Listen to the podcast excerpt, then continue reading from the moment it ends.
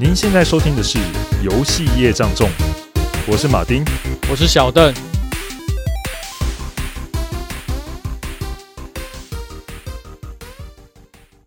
威斯特物这间公司在我心中可是有很高的地位呢。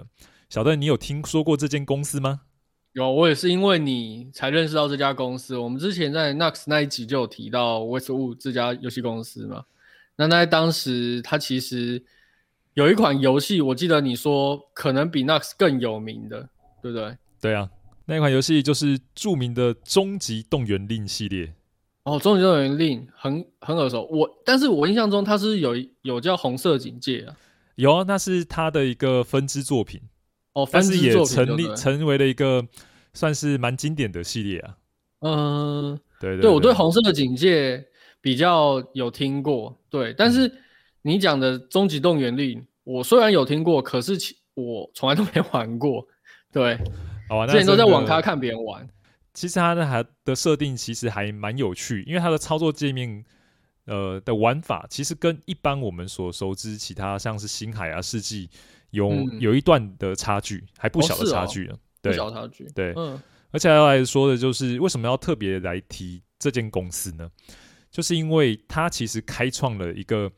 游戏的类型叫做 RTS 即时战略，嗯哦、就是这间公司所创作出来的。他算是开山鼻祖啊。对，开山鼻祖。后来，因为他创作的这个这个系列之后，是有一些公司其实也加入战局，而且发展成壮大。嗯嗯，应该是丰富多彩。那时候，对对，对，那时候呢，它是丰富多彩的的时刻。嗯，好了，我们今天就来讲讲那个威斯特物的。短暂存在的那一段辉煌吧。短暂强调这件事情，真的很短暂，必须这么说。呃、就在一九八五年的时候啊，在美国有两个年轻人，一个叫那个 Brett Sprague，然后跟 Louis Castle，他们两个呢，在拉斯维加斯的一个车库里面成立了 Westwood Associate，就是这间公司。那当时呢，这个 Brett 呢，大学才刚刚毕业嘛，就在拉斯维加斯的一间。软体公司工作，那其实对游戏充满了热情。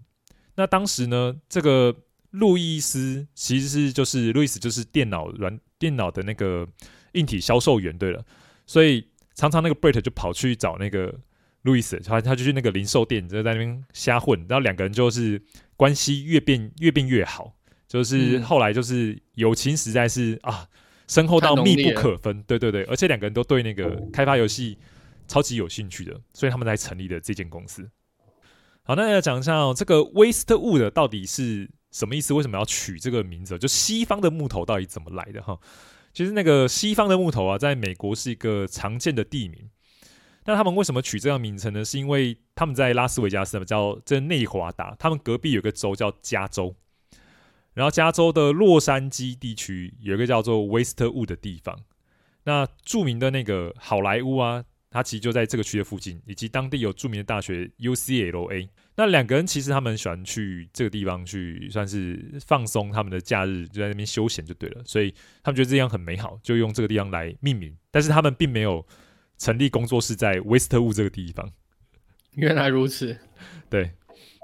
然后一开始呢，他们成立公司之后，其实就是先接一些外包案啊，就是有一些公司跟他讲说啊，我们这个游戏要进行移植的作业。其实当时的电脑很好玩，就是因为它的进步速度很神速嘛。一开始就只有什么、嗯、像是八位元，然后后来一下进化到十六位，再来三十二位机。那在这时候呢，你原本做的软体对不对？它其实到了新的电脑上就跑不动了，就不能跑了。所以他们就帮忙去接到这种的订单来去进行游戏的移植就对了。那后来直到了他们就干了两年之后呢，一九八七年他们才推出了一款自己自制的原创游戏。叫《火星传奇》，那这款游戏呢，当时还是请那个 EA 出资啊，帮他们做发行。那再后来，他们在到了一九九零年的时候呢，他们制作了一款 D N D 的 R P G 游戏《魔眼杀机》。那这款游戏呢，可是算是威斯特物早期上最成功的一个作品，就是熬了五年之后，总算一个很成功的作品出来了。那这个时候呢，我们切换视角到另外一方后，呃，有一间公司叫维珍娱乐，有没有？Virgin 哦，好啊，维珍娱乐，维珍娱还叫维金娱乐，很有名的那个对啊对啊，哦，就是就是那个对。因为他们有想要在北美就是涉及那个游戏的产业嘛。嗯、那刚好就是刚才讲魔眼杀机嘛，刚好给当时的负责人就给看到了。那于是呢，他就想说啊，这个公司还蛮厉害的，就请说威斯特雾呢帮他们制作一款游戏，因为他们手上刚好有一个知名的 IP。这个 IP 是什么呢？就是著名的沙丘魔堡。哦，很有名的沙丘魔堡系列。嗯，对，最近也改编成那个电影嘛，就是电影名称叫沙丘。对，我还没看，我也没还没看，我好想看啊。对，有有时间再去看一下。对。好，但这个作品其实蛮有趣，因为它闹了一个双包案啊。那原因是为什么呢？就是这个维珍娱乐嘛，原本啊，他先把这个产品的 IP 授权给法国的一个一家公司 Pilot，但是他们在做的这个题材呢，就是做成冒险解谜游戏哦，对感觉玩法就不太一样。对对对，然后可是呢，他后来仔细想想看呢、哦，就是。哎，我们这个沙丘世界就是在讲那个香料资源的争夺嘛，所以应该是各大势力的争夺，嗯、应该是要做成一个战争游戏才对。嗯，他们想又不对啊，就就说，所以他们才再把这个 IP 呢再发包给威斯特雾的，请他们制作一款很符合他所设定的一个战争战争题材的游戏。嗯，不过很好玩的是，后来就是就 Cryer 知道这件事情，就知道他们的产品可能要被砍掉嘛，就是法国的原本那一间做。冒险游戏那间，他们就跑去苦苦哀求说：“我已经完成，快完成了，求求你让我发行。”后来那个维珍娱乐就同意了哦。嗯、所以呢，一九九二年的时候，这两款作品就是 Westwood 做的《沙丘魔堡》跟 Cryer 做的《沙丘魔堡》，通通都发行了。嗯、那 Cryer 的由于在比较早一点，早一点时间，所以它叫《沙丘魔堡一》，然后 Westwood 出的就叫《沙丘魔堡二》。但是两边的玩法完全不一样，完全是不一样的，真的。那因为当时我跟他讲，他们威斯特雾要做那个战争游戏嘛，嗯、可是早期在那个时候都只有回合制的一个游戏，有点像战棋游戏，对对，像战棋这样子。嗯、那所以他们就参考一个叫叫离子战机这游戏，这其实是 Sega 做的哦，它其实就已经算是 Pre Pre RTS，就是呃比 RTS 再早一个版本的那种感觉。它其实就是、嗯、呃你是进行战争游戏没有错，可是。你其实只能驾驶一台小飞机，那在飞机可以可以干嘛呢？就是它可以部署一些战斗的单位，然后这些战斗位单位在在进行就是呃战争就对了。那这款游戏是玩法是即时制嘛？那后来他们就参考这款游戏，但是他们没有全班，他们就是因为呃 Sega ND 他做的那个游戏是符合就是遥感操作嘛。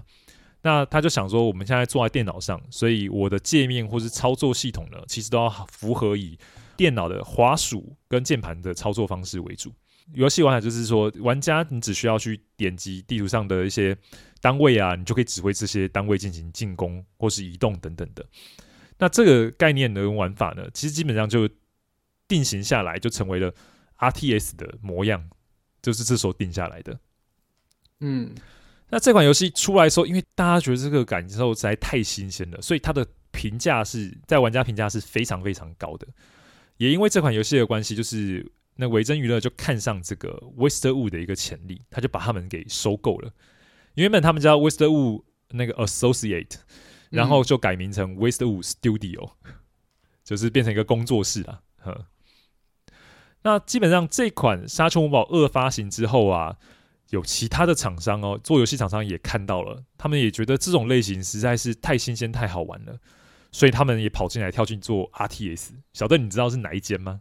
哎、欸，我知道，就是 Blizzard 的那个魔兽争霸系列嘛，哎、欸，就是它的第一代，就是因为看着沙丘的那个玩法，非沙丘魔堡这个玩法非常新鲜，所以他们也想来尝试看看这个玩法。呃，没有错啊。在那个魔兽争霸，它其实就在紧接着，在一九九四年，其实就制作完成发售了嘛。嗯、而且它有一个很大的特点，就是因为他们之前就觉得说啊，这个沙丘魔堡很好玩。可是问题是我如果要跟我朋友玩，我们现在是不能连线，我只能进行单机的单人战役，对，或是跟电脑对战而已。那我们他他们要做的就是说，我们要把这款游戏做成可以连线对战，这就是我们开发的目标。所以基本上他们也是参照的，就是 Westwood 的那个沙丘魔堡嘛，然后再结合他们自己的这个连线对战概念，就就是产生了这个《魔兽争霸》这款作品。所以这款作品在当年哦，因为可以连线对战这个概念也很吸引，让很多人可以一起一起游玩《魔兽争霸》，基本上就砰，瞬间就变成一线的制作厂商了。再回到 Westwood 哈，那眼看着这个《魔兽争霸》在市场上风生水起，而不行，我们要重操老本业了，因为他之前 Westwood 就。在忙完这个《沙丘五堡二》之后，其实又做了一些其他什么的冒险题材游戏啊，迪士尼动画改编的游戏啊，啊，就是这样子接一些案子就对了。然后后来讲说不行，我们要赶快把那个 RTS 给拿起来，重操旧业。嗯，对对，这是很有市场潜力的，有商业价值。嗯，好，他所以这个做出来这个作品呢，就是《终极动员令》。那《终极动员令》一举呢，其实就是将。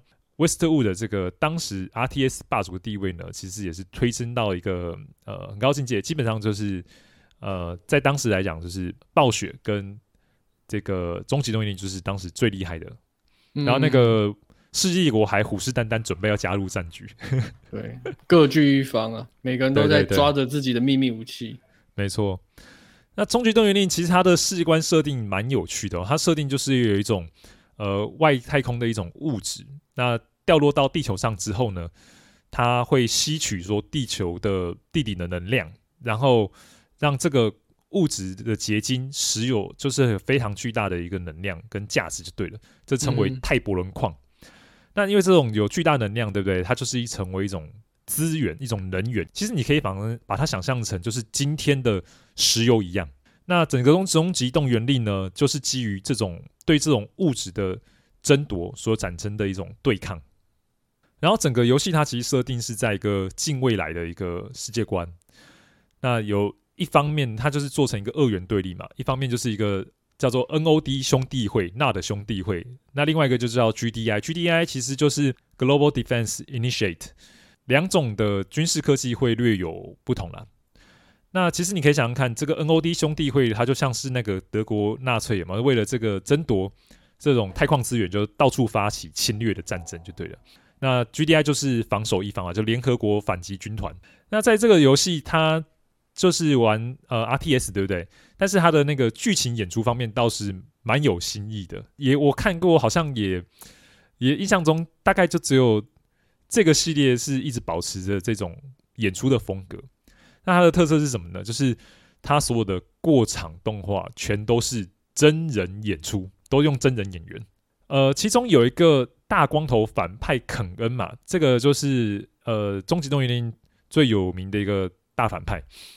那很有趣的是，他是当时《终极动员令》他的影片的导演，就是以 Westwood 员工 Joseph Botic 他亲自扮演的，自演自导，对不对？对对对，自导自演，自导自演。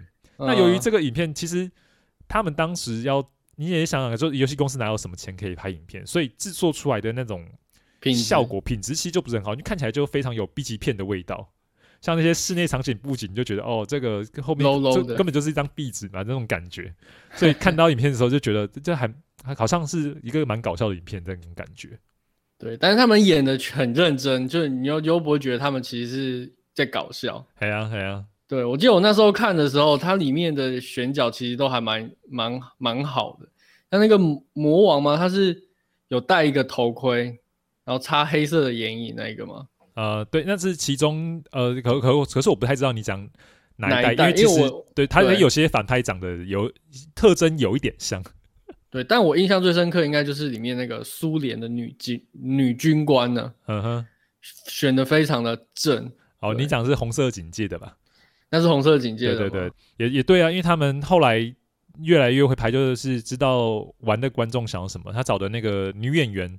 都蛮正，然后那个制服要很贴，胸部要很大，对，就是你会很，而且他都会称你叫是那个将军嘛，哦，指挥官，指挥官将军，他会跟你一直汇报战情，或者是接下来的那些剧情，接下来发生什么事，例如说敌军可能有什么秘密武器，然后呢，我们要把握这次机会，一举把他们歼灭，或者说啊，将军，我们这次的那个什么兵力比对方多。所以绝对不用担心，我们要赶快趁这个时间把他们一举歼灭之类的。对，有有点像他就是演这样的剧情的感觉，也顺便加强你的代入感了。只是那个用真人演员真的会让我出戏，会觉得很出戏。对，那像我们现在刚才小邓，我们应该讲到就是那个红色警戒嘛。那红色警戒其实它就是终极动员令另外一个衍生出来的分支。它第一代的发行是在一九九六年，也就是呃，我们该讲终极动员令的隔一年。它的故事设定还蛮好玩的。刚才讲终极动员令原本就是近未来，但是这个红色警戒呢，它是以历史为蓝本，然后衍生出一个架空的时空。那故事的起点呢，其实就是说爱因斯坦嘛，呃，大天才，然后他就乘坐了那个时光机回到过去，然后去把那个希特勒从他的时空上抹除。What the fuck？然后基本上，所以爱因斯坦变成刺客，对，就是这样子。刺客教条，他演的还蛮好玩的。其实他说爱因斯坦就就说跟希特打招呼，然后就伸出手跟他握手，然后希特一度握手就是一阵闪光。然后呢，就然后然后他就讲说：“哦，我已经那个把希特希特勒已经不在这个世界上存在了，就这样子，就结束了。”对对对对。然后因为这个关系嘛，所以他的那个历史进程发展就是说。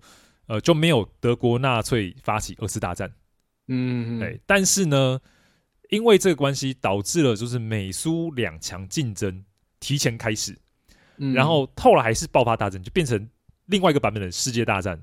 就二战还是爆发了，但是变成说是美苏对抗。而且因为你想它，它它有一些架空的一些科幻，像刚才什么时光机那些，所以它里面就是有各种很新奇、有趣的一些科技，就在这个游戏中得实现。真是满满的恶搞的趣味。呃，你看那个那个这样设定的题目，我就觉得看起来也还蛮幼稚的。就因为呃，你刚刚讲的爱因斯坦把那个希特勒抹除掉的那个桥段，听起来很像那种真的是 B 级片才会出现的桥段。就这真的满满 B 级片的味道啊。对吧、啊？应该是他们没有钱在找编剧，或者是那个制作成本不想。花太多就赶快草草了率这样，可能那时候的嗯也不晓得，可能当时那时候好莱坞影片也大概都是这样的水准吧，是吗？我不确定的。好，这样不好意思啊，可能很多听众会说，不反看过那时候很多经典电影，什么《刺激一九九五》之类。好，对。那不过呢，时间我们就要继续又往前了。一九九八年的时候呢，哎，这个时候维珍娱的没有钱了，怎么办？嗯、他们就好只好把威斯特伍给出售。就卖给谁呢？卖给 EA，嘿，美商艺电。传说中，只要卖给他，就会会有不好的事情发生。呃，对，呃，我其实这边就已经在埋埋伏笔了。好，那个美商艺电其实他们买下这个威斯特伍嘛，毕竟它有一个知名的终极动员令系列，所以那美商艺电其实在当时的加州建立另外一个工作室。那这个工作室呢，后来就一并就是并到 Westwood 底下嘛，就可以称为 Westwood Pacific，跟原本 Westwood 的 Studio 就是两个工作室就对了。嗯、那基本上这间工作室呢，就是负责后来的红色警戒的系列都是给这个工作室开发，从二代开始，二代、三代啊，上次呃我们提到的就是 NUX，之前讲到 NUX 呢，也都是这个工作室开发的。那后来他们呢，其实还做了，就是呃威斯特伍 Pacific 还做了一款，就是终极动员令将军，在二零零三年的时候，其实这款游戏我也有涉猎过，也非常非常好玩，是第一款就是全三 D 化的终极动员令系列。它把单位其实呃应该说它的应该说对抗阵营啊，就分成了三方，分别就是美国，那美国主战就是空军。然后再来是中国，嗯、中国主战就是陆军啊、坦克啊、步兵这类的。然后还有一个叫 GLA，就是叫做全球呃全球平等解放组织。然后它是什么呢？其实就是中东的恐怖分子。嗯，那因为那个时候为什么出这个作品？我觉得跟那个当时美国不是发生九一一的攻击事件嘛？嗯啊、呃，对，才就过几年，然后这个游戏就出了。我觉得刚好恐怖分子的阵营应该就是从这个九一一的警示中所诞生出来的。那其实这个终极动员令系列其实不止我们刚才讲的那个，不止 RTS 这种类型哦。那二零零二年的时候，就是 Westwood 的总部呢，他还制作发行了一款终极动员令的新作，叫做《叛国者》。那这款作品跟以前终极动员令很大的不同是，这是一个 FPS 游戏。哇，直接跨足新的领域了。嗯、对对对。那因为刚好那几年的 FPS 很火热嘛，像看什么荣誉勋章，我们之前也有讲到，荣誉勋章出了，所以哦，EA 看这个上不错，所以有嗯，蛮鼓吹下面工作室来发展那个 FPS 的。所以你看什么，像他们也成立了《战地风云》啊，也都是在那几年所做出来的。然后这款 FPS 其实我也有玩，哎、欸，我我那时候在记得在那个光南，你还小邓知道光南吧？不知道光华还是光南？光南光南，哎，你居然不知道光南？全省都有哎、欸，就是它很大嘛。以前在一楼都会卖什么 CD，然后楼上就有电脑软体的贩卖。然后那时候它有一个试玩机台，上面就是刚好安装了这个《终极动员令：叛国者》。我那时候玩到觉得、嗯、哇，这个好有趣哦，因为它除了说就一般的打枪射击呀，那它还可以去驾驶不同的载具，就是你在《终极动员令》原本。所看到那些坦克载具，你都可以驾驶。然后那时候玩到这一关这边的时候，我觉得超兴奋的。然后还可以就是，呃，那剧情刚好就玩到还发动了，就是你刚好使用了就是地图兵器对敌方基地发动摧毁，就看那些建筑物啦，啪，大量被那种宇宙的卫星光炮给摧毁，然后就觉得哇，这个效果很震撼，非常非常有趣。那时候我就觉得玩起来哦非常过瘾，不过后面我就没有玩，就毕竟就玩试玩版嘛。虽然有跟同学借回来玩一阵子，不过就玩一下下。可是后来这款作品其实在业界的风评其实没有很好，那就讲说关卡设计跟 AI 其实没有很优，那所以下场其实蛮惨的。原本的终极动员令系列啊，它出来一款都是可以卖个三两三百万套，但是这一款叛国者只卖了区区的二十五万套而已。可能强敌环绕吧，再来就是他原本的粉丝都比较习惯 RTS 类型的游戏，突然转成 FPS，可能他们也不愿意买单。对啊，那紧接着很快的，二零零三年这一年就是 Westwood 的最后一年了，直接是最后一年，直接最后一年。然后二零零三年三月呢，就是美商易店，就是 EA 呢，就直接把 Westwood 人员就说啊。你们，我们这个工作室要解散了，因为这个几款游戏其实表现都不好。我们刚才讲就是他做了这些游戏表现不好，那其实之前还有做了其他一些游戏啊，就不是呃 RTS 类型的，也做了，其实也不怎么好。然后刚好这个时候，其实 Westwood 最后一款游戏是一款就是呃大型 MMO 的角色扮演游戏，叫做《银河战将》。其实它就是在宇宙中开飞船啊，然后进行升级啊，反正就玩 MMO，但是跟我们现在讲的有存在游戏可能就一 v 一比较像，都是属于宇宙宇宙探索型的 MMO。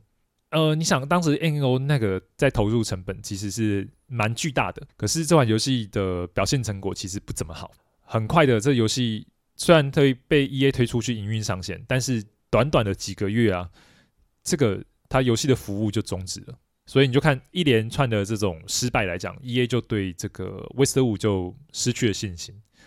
对，很快哦，你看买进来一九九八年、二零零三年，五年的光景而已，就这样，就是解散掉了。对，然后他们把剩下就是呃 Westwood 其实有意愿愿意转往到，就他们刚才讲 Pacific，就 Westwood Pacific 的工作室人给转过去，然后把 Westwood Pacific 呢改成叫做 EA Pacific。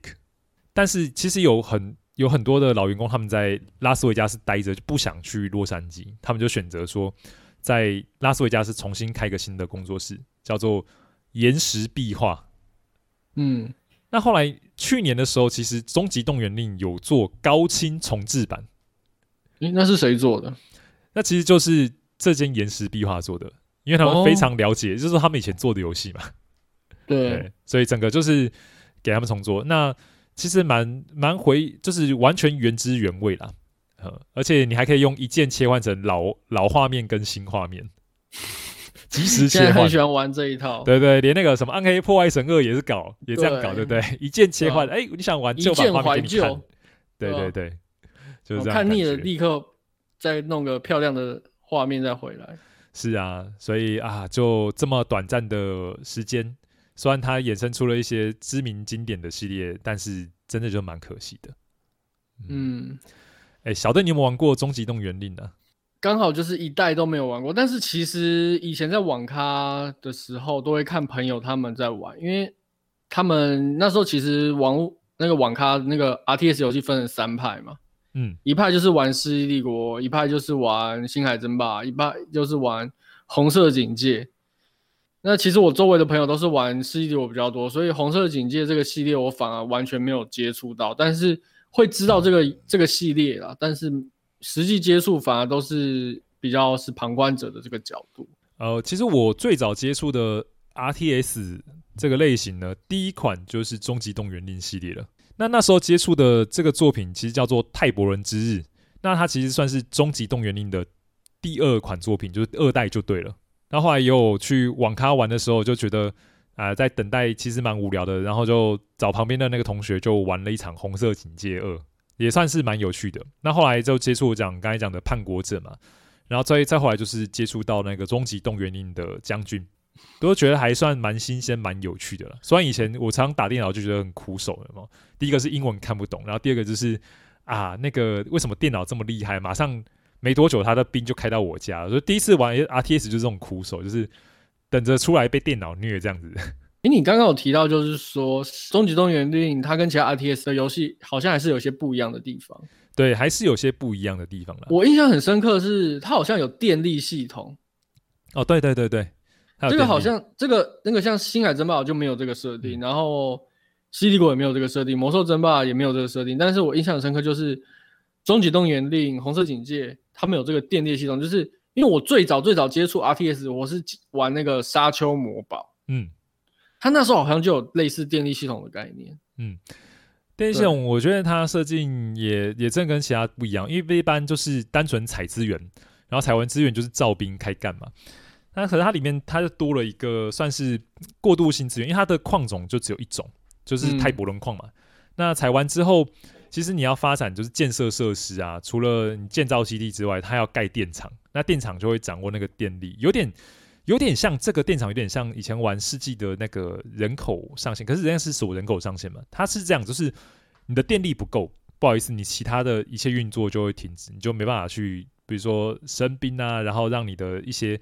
防卫塔工作等等的，对，所以它的电力就就还蛮重要，随时要看啊电够不够。哎、欸，以前真的很常不知道，然后东西一盖下去哦，马上就他就喊了 low power，因为你一个工厂盖下去的时候，它、哦、就会消耗电力。low power，low power，对，low power 就就咻，然后就听到这种关机的声音，咻，界面整个就变灰灰的。那就赶快要努力盖电厂。哎、欸，其实盖电厂也蛮有趣，就是敌人他在进攻你的。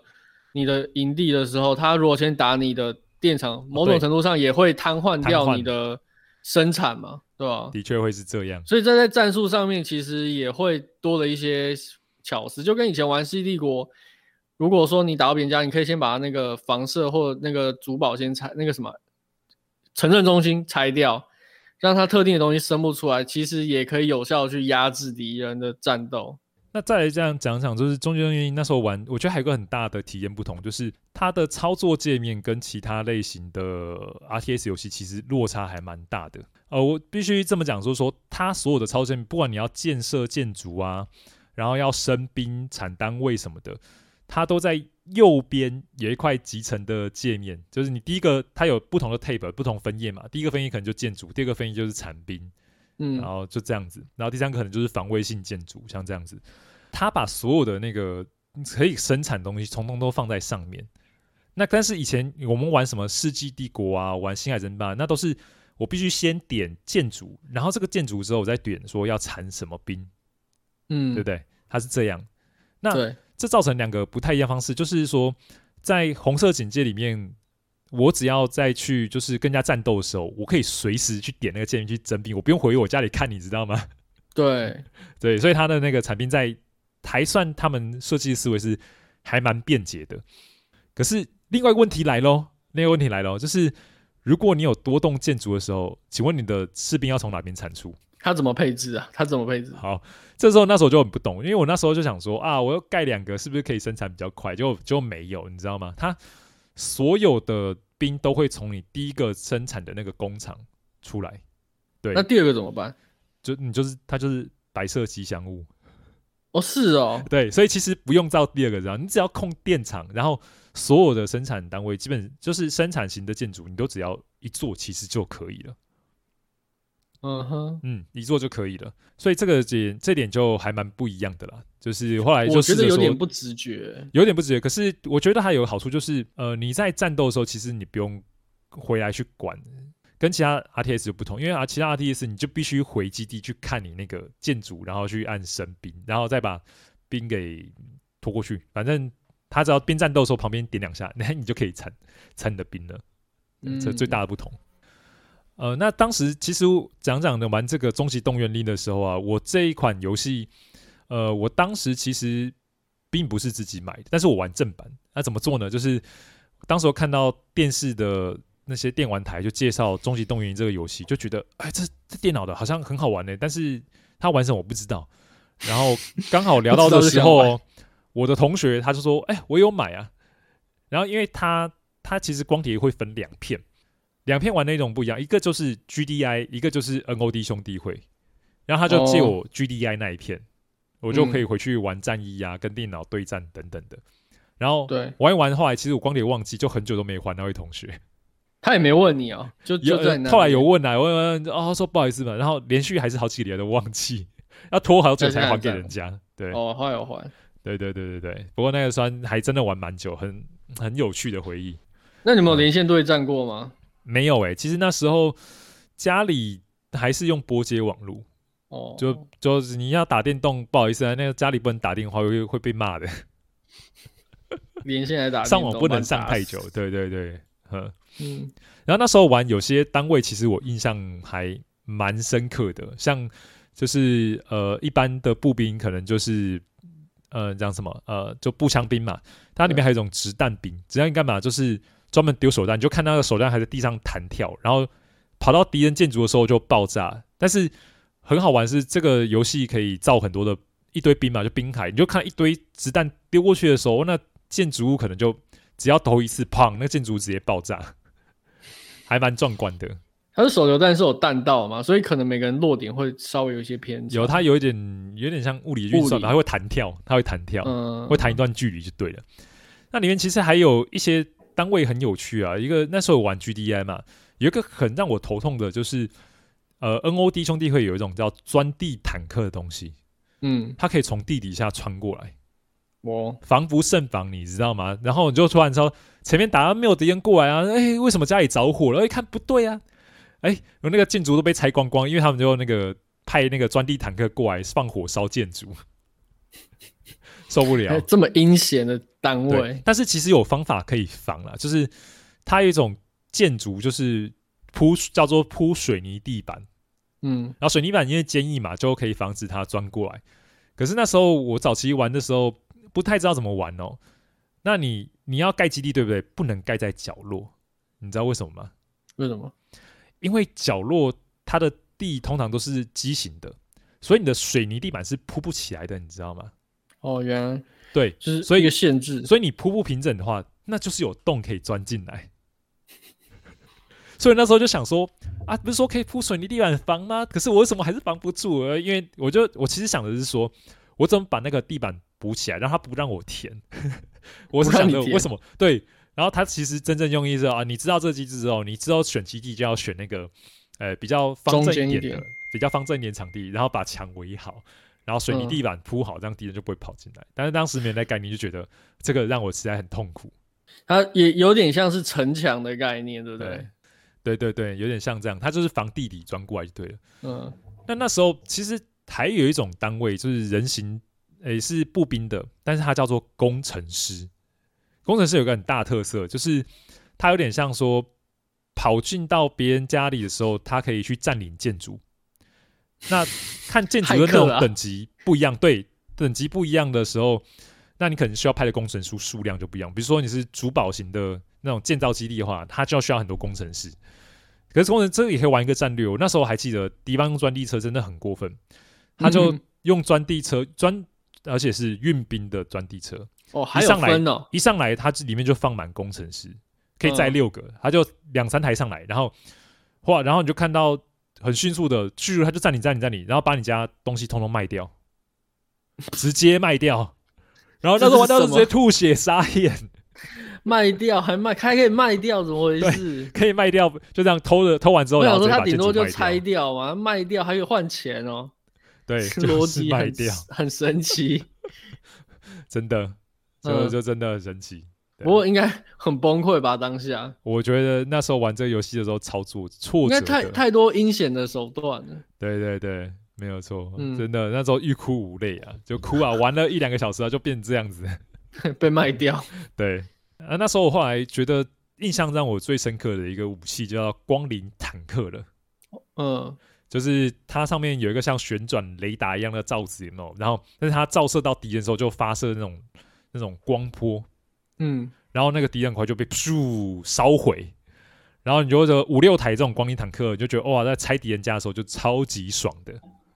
那没有克制它的手段吗？有啊，它其实还有飞机啊、空中单位啊，可以进行对地的轰炸什么的。哦，但是我觉得那时候驾驶光灵坦克看到这么科幻武器，然后发射那种大管的。光波出去轰击敌人的时候，觉得蛮爽的。可是虽然讲说光灵坦克很无敌、很硬霸，对不对？可是它游戏中有一种很神奇的东西。它其实这个游戏跟其他 RTS 不一样，就是它还有就是地形上的一些重大影响。我指的不是高低落差，而是说像讲钛矿嘛，对不对？钛矿它它其实对地球生态是一个危害，然后对生命是浩劫，所以你人就是步兵单位走上钛矿，其实会扣血的。哦，然后就有点像负面的，对，就照辐射照太多，然后人就直接在上面融化掉，会这样子。嗯、它这个太空，它里面还有一种就是像，因为它是外星掉落的这种物质嘛，它有时候还伴随着有那个异形，那异形就会有它的巢穴。如果说你长期不管它，那个巢穴一直扩大，一直扩大，就是地板都变成荆棘状的。那荆棘状怎么办？你所有步兵单位啊，包含港讲的那种光灵坦克，它开过去的时候，光灵坦克都会扣血，你知道吗？啊，连光灵坦克都会扣血。对，我就记得那时候后来玩战役有一关，那后来的那个异形的那种荆棘盆地就发展是超级大的。那个我每次要经过到敌人家的时候，那个坦克都已经爆掉好几台了。那为什么不让他绕路？是忘记他们会经过？啊、也不知道。虽然你说这个异形的那种荆棘地啊，对这个单位造成很大的伤害，但是其实对于另外一方的，就是 NOD 兄弟会来讲，哎、欸。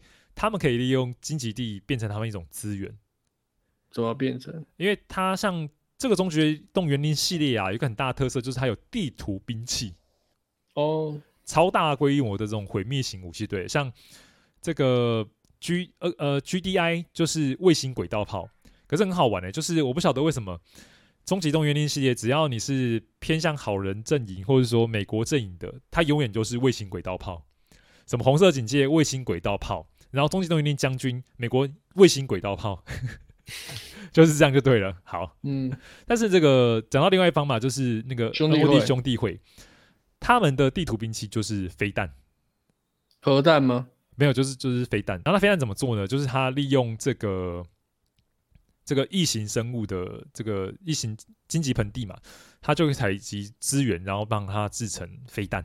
所以他他这两个反而他会跟他共存，NOD 会跟他共存就对了。那 GDI 就不行。然后这个飞弹其实我那时候玩的时候也觉得很困扰，就想说啊，敌没有敌人来，然后他就送个飞弹来，那飞弹速度超快的，然后就咻就直接撞到你的建筑，然后就有一阵爆炸，完全没办法拦截就对。对，我他的地图兵器基本上都是没办法拦截的。然后那时候我也遇到这个问题，我就跟我那个同学讨论呐，然后他跟我说哦，好像有一种那个。单位的那个是侦察用的，你把它架在那边，它应该可以把那个飞弹击落。然后我就试着说，哦，好，好像有这个东西，就这个这个车子打开之后，它会产生一个范围，然后可以试试看。所以我下次飞弹来，我就想说，哎，这个点，然后我要怎么做拦截？然后操作老半天还是不能拦截。然后直到啊，我前几天再回去看看这个网络上的那个 wiki 资料，就是说这种这种侦查工具、侦查的那种载具到底是干嘛用的？后来才看，它下面解释是说，它可以用来侦测隐形单位，就像这种隐形的啊，或是钻地的，它可以侦测到，哦、但是它不能让它现形，但是完全没有提到飞弹拦截。嗯，朋友不是唬你啊？对，我就唬我就对了。啊，就是这样子，被朋友骗了。对，反正那个游玩的回忆经历也真的是，也真的是蛮有趣的，蛮丰富的，真的。嗯好了，那么最后其实，哎、欸，我在以前玩终极动员令的时候啊，就有一直有一个疑问，就是我玩像什么星海或是世纪帝国，它都有一个就是人口上限，对对，就是你生生满了你就不能生，要不然你就造房子嘛。但是它就是有个极限就对了，对啊，呃，可是呢，这个终极动员令它完全没有所谓这种人口上限的限制，所以呢，我其实要想说。他到底可不可以，就是呃，就是制造无限数量的兵，把它排的那个满满的？满满的。不过，不过我没有试过，但是我知道，真的，我以前玩那个子弹兵，就是下个冰海，就是好几就是上百个这样子，然后就去一口气拖过去，然后就靠那个步兵步兵那个丢炸弹的战术把敌人给打爆。就应该是看那个他们的那个地图设计的资源有没有办法升到那么多吧。对啊，嗯，这个点就就蛮有趣的了，所以不晓得一直造兵到底会怎么样呢？对，不知道有没有听众有跟马丁一样的疑惑呢？嗯，对，就是假设如果这种 RTS 即时战略游戏它没有数量这个单位上限的话，一直产兵会发生什么事呢？如果你有答案的话，可以回答给我们哦。一，游戏速度会变成 lag，FPS 急剧下降。二，没事，只是画面会被单位占满。三，我不想思考，只想爽玩游戏。这种问题不用，我不想回答。对，欢迎来做一下讨论哦，跟交流。嗯、好，我们这期节目就到这边喽，我们下周再见，拜拜，拜拜。